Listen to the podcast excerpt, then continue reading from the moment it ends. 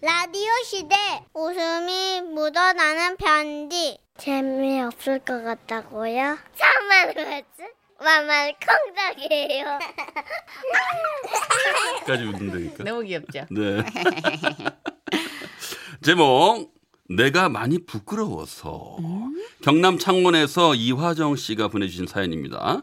30만 원 상당의 상품 보내드리고요. 1등급 한우 등심 1,000g 받으실 주간 베스트 오. 후보. 200만 원 상당의 안마의자 받으실 월간 베스트 후보 되셨습니다. 와우. 네. 제가 그다지 성미가 급한 편이 아닌데요. 이상하게 결혼보다 임신이 빨랐어요. 이런 경우는 성미가 급한 게 아니라 이제 몸이 급하신 거죠. 그래서 급하게 결혼을 하는 바람에 시댁에서 심접살림을 시작하게 됐습니다. 다행히 저희 시부모님 모두 너무 좋으신 분이라 이모저모 배려를 잘해주셔가지고 크게 힘든 점은 없었는데요. 이 배려가 너무 과해서 그게 좀... 어머나 어머니 청소기 주세요. 제가 할게요. 아이고 아니다 야 혼밤도 아닌데 야가 너는 얼른 가서 쉬어라. 아닌데 어머니 그거 제가 할게요. 아이고 세상에. 그래 왜 아가 아니 어머니 그게 아니라 저기 세탁기 있는데 아유 왜 손빨래 하세요. 빨래가 이렇게 많은데. 아이고 야야야 나는 이게 편하다. 이래야 속이 떼가지고 그냥 쏙 빠지지. 그러니까 제가 할게요 어머니. 제가. 아니다 니는 아니다. 애기 갖고 쪼그려 앉아서 일하면 큰일 나. 응? 너는 어디 가서 누워있거라. 응? 양택조 씨.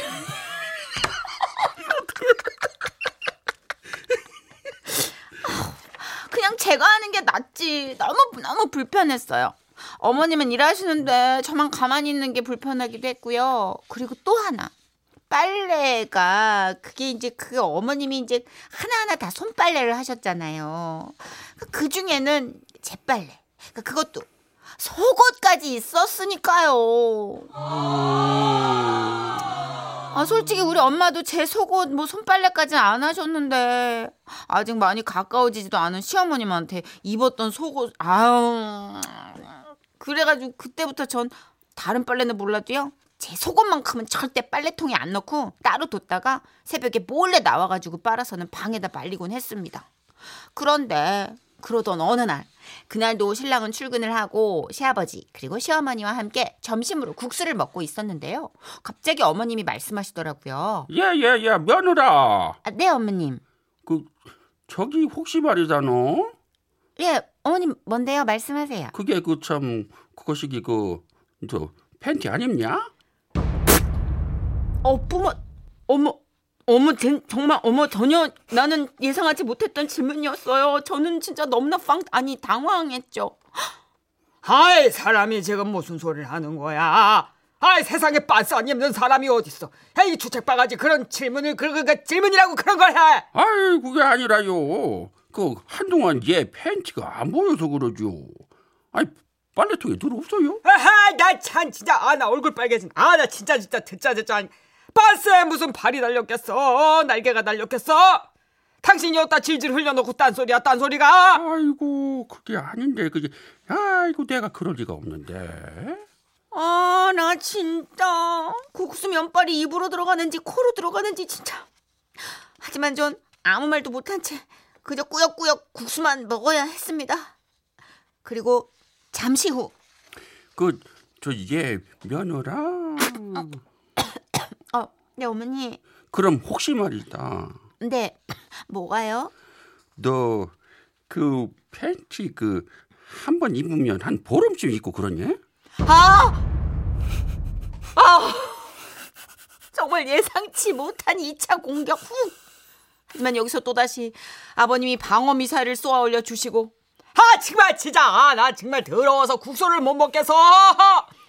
반스를 보름씩이나 입으면 그게 반스야 그게 걸레지 그게. 나 진짜 설마 우리 며느리가 그러겠냐고. 에휴 정말. 아니 진짜 안 보여서 그래요. 진짜 안 보여서. 이상하다고 왜 그것만 없지 이상하네. 진짜 어머님은 진짜 계속해서 그게 궁금하신 눈치였지만 그 자리에서 솔직하게 말씀드릴 수는 없었어요. 왜? 그러면 분명 어머님은 당신께서 빨겠다고 그냥 내놓으라고 막 그러실 테니까요. 그리고 얼마 후 날이 구저 그런지 제게 감기 몸살기가 찾아왔어요. 임신 중이다 보니 약도 못 먹고 그저 한 며칠 앓기만 할 뿐 정말 손 하나 까딱하기도 힘들더라고요. 그래서 매일 몰래 빨던 속옷 역시 차마 빨 수가 없어 아휴 그냥 아쉬운 대로 상자 하나를 구해다 거기다 모아뒀죠. 그리고는 마침 산부인과 정기검진이 있는 날이라 병원에 다녀왔는데요.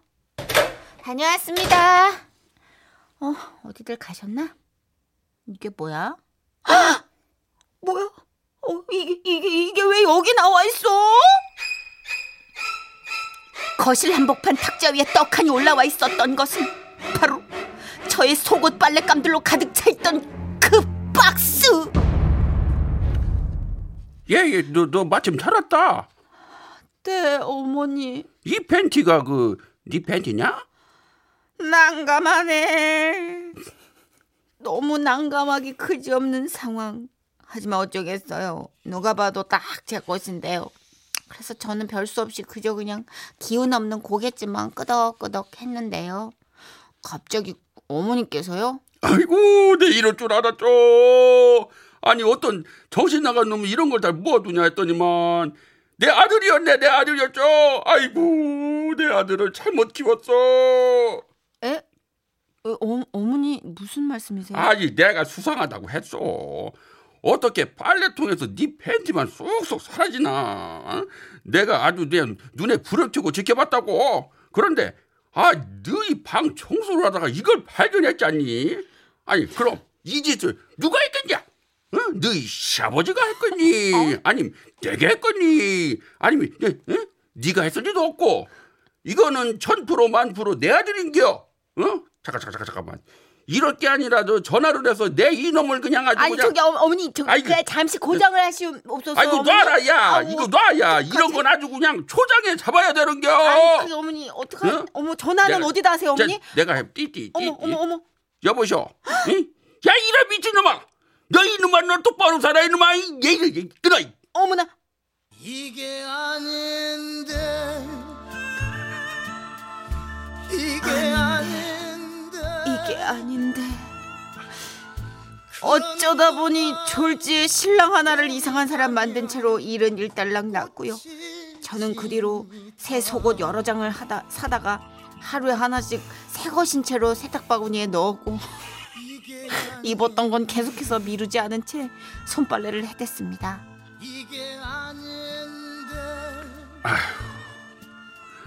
아휴, 너는 어쩜 속옷도 이렇게 깨끗하게 입니? 아주 그냥 새것 같다 야. 새거예요 어머님. 새거라고요 어머님. 와우. 휴. 나 이거 사연을 읽으면서 내가 너무 웃겨가지고. 휴. 어떡하지? 아유, 웃음 참느라고 덥네요, 더워. 저는 시아버님의 방어 미사일이 더 난감했어요. 아이고. 더럽게 그거.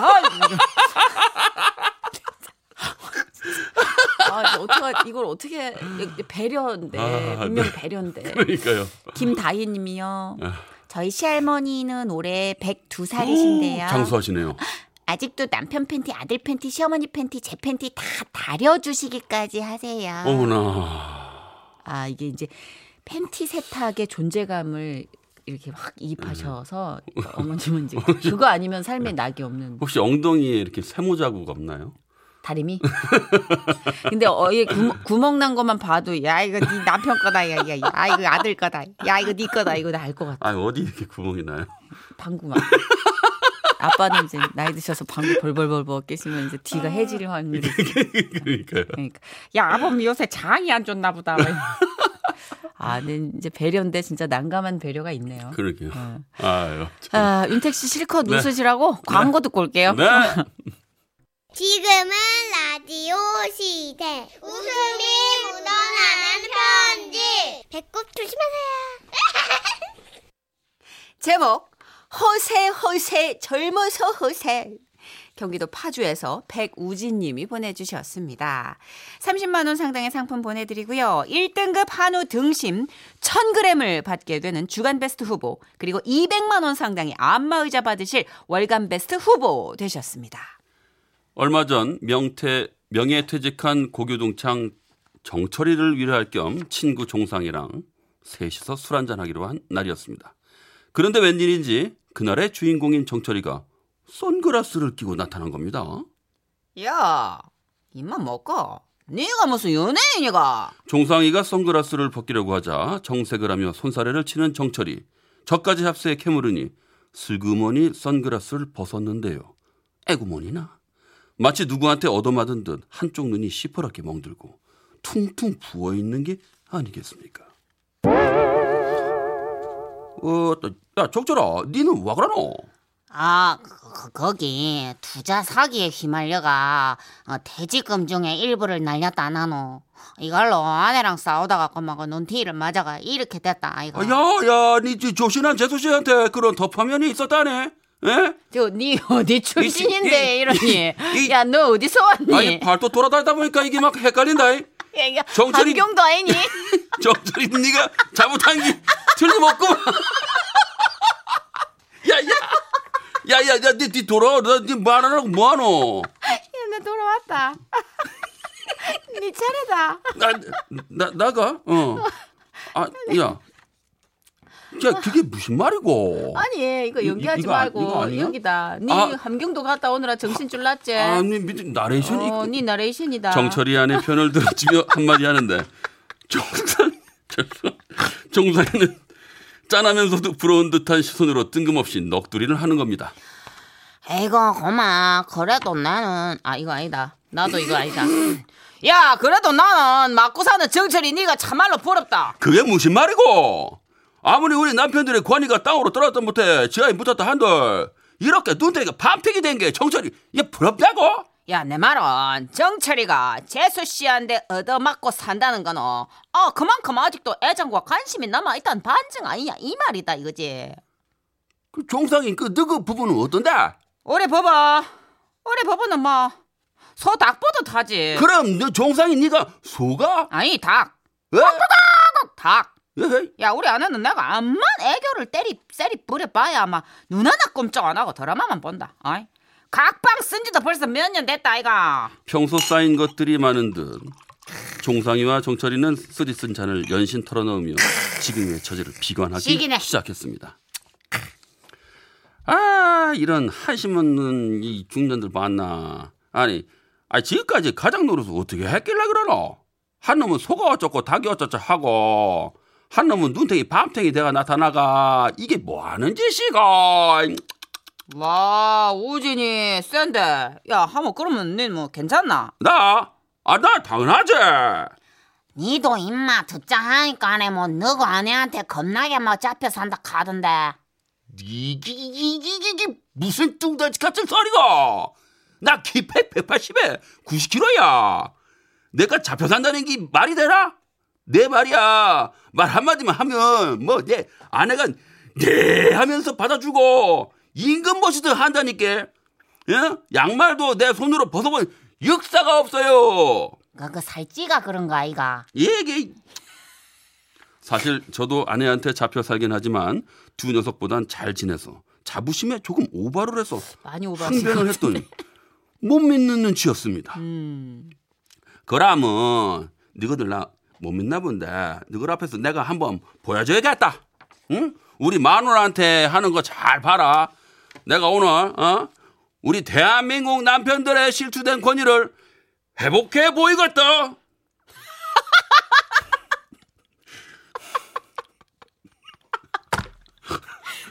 권위를 회복해 보이겠다. 야, 고마 됐다 고마. 그런 사소한 일에 목숨 걸지 말아라. 아니다. 네 잘 봐라. 사나이가 칼을 뽑았으면 뭐라도 쓰려야지. 네 잘 보그래. 이쯤에서 또 고백하자면 사실 전화를 거는 척만 하려고 했습니다. 네. 그래서 오바 아닌 오바를 좀 했는데 이번엔 종상이가 한마디 하더군요. 아, 그래? 좋다. 그러면 휴대전화를 여기 테이블 위에 딱 올려놓고 그래. 그 스피커폰으로 해봐라. 우리가 다 듣게. 알았나? 당황했지만 당황하지 않은 척 대답했습니다. 그래 인마 자식. 야, 너 어디서 본 거 있어가지고 그러나? 어? 그래, 막 그러지 뭐. 저는 신호가 가는 동안 은근히 걱정이 밀려왔습니다.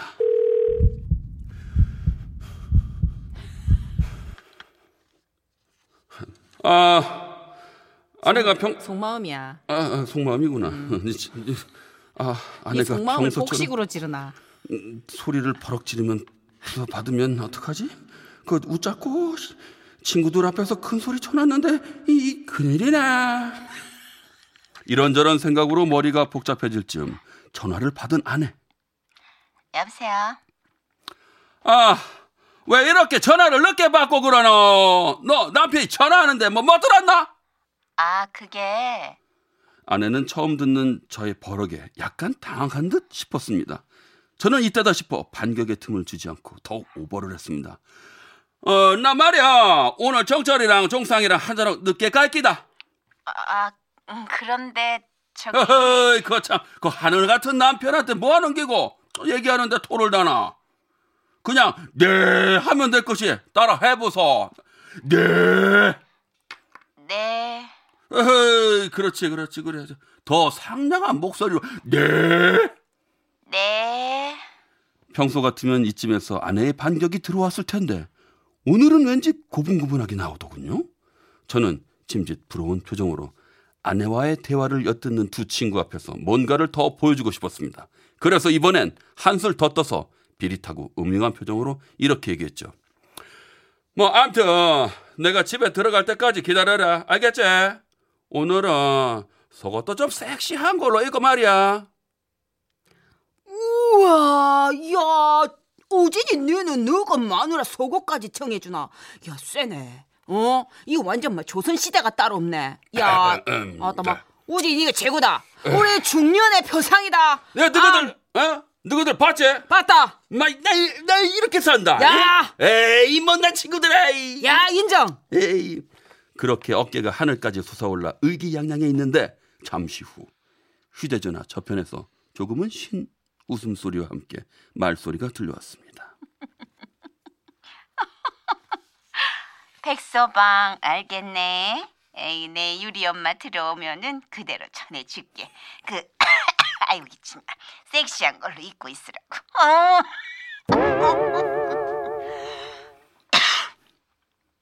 야, 이기 누구? 지금 목소리는 혹시 너가 장모님 아이가? 그렇습니다. 전화를 받은 것은 외모와 목소리까지 아내와 너무나도 똑같은 올해 79의 우리 장모님 강절자 여사님이셨습니다.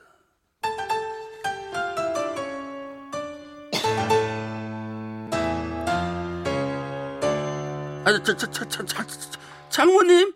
아니, 그 장모님이 왜 거기에?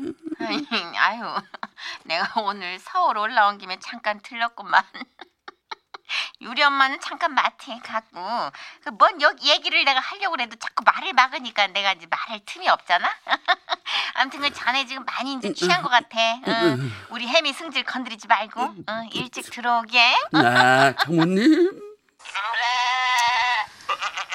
아따 고만이 한동안 못 보겠네. 뭐 집에 들어가자마자 아내한테 잘못했다 무조건 싹싹 빌어라 임마야. 아니다. 우선 너가 장모님 입막음부터 하는 게 먼저다. 빨리 서둘러 들어가라. 야, 우리도 가자. 얼른 일어나자. 아이고, 이 단체로 못난 인생들 우야면 좋노. 이날의 사건은 정철이의 지시대로 일찌감치 장모님께 다시 연락을 드려서 비밀로 해달라는 약속과 함께 30만 원을 드리며 일단락지였습니다. 30만 원. 그리고 깨달았습니다. 앞으로는 태도 않는 허세 부리지 않고 아내와 오손도손 잘 사는 게 제일 행복한 삶이란 것을요. 여보, 유리 엄마 고마워. 그리고 앞으로는 다신 그런 한심하고 위험한 허세는 안 부릴게. 사랑해야. 왕이야. 됐나? 근데 진짜 요번은 정말 너무나 험난한 여정이었어. 아니, 내용도 내용인데 사투리가 어디로 갔다 어디로 갔는지 알 수가 뭐 왔다 갔다 내비를 찍을 수가 없네. 아니 뭐 왔다 갔다 했어요. 지금 3218님. 네. 야, 꼬마 경상도, 함경도, 전라도 다양하시네요. 야, 윤택 씨 정말 능력자십니다. 나 진짜. 야, 그리고 9235님. 이건 강원도 사투리도 아니고 경상도 사투리도 아니다. 야, 들으는 바나 고비 사막 유역에 사용하는 알타이 사투리라고. 우랄 알타이 사투리라고. 예, 저희가 이제 오늘 새로 나온 것 같습니다. 아, 이거 너무 웃겼어. 대한민국의 실추된 권위를 회복해 보이겠어. 이거 한 번만 해줘요. 여기 있어요. 15페이지. 우리 대한민국 이거 막 하면서 경상도 사투리. 내가 오늘 우리 대한민국 남자들의 실추된 권위를 회복해야겠다.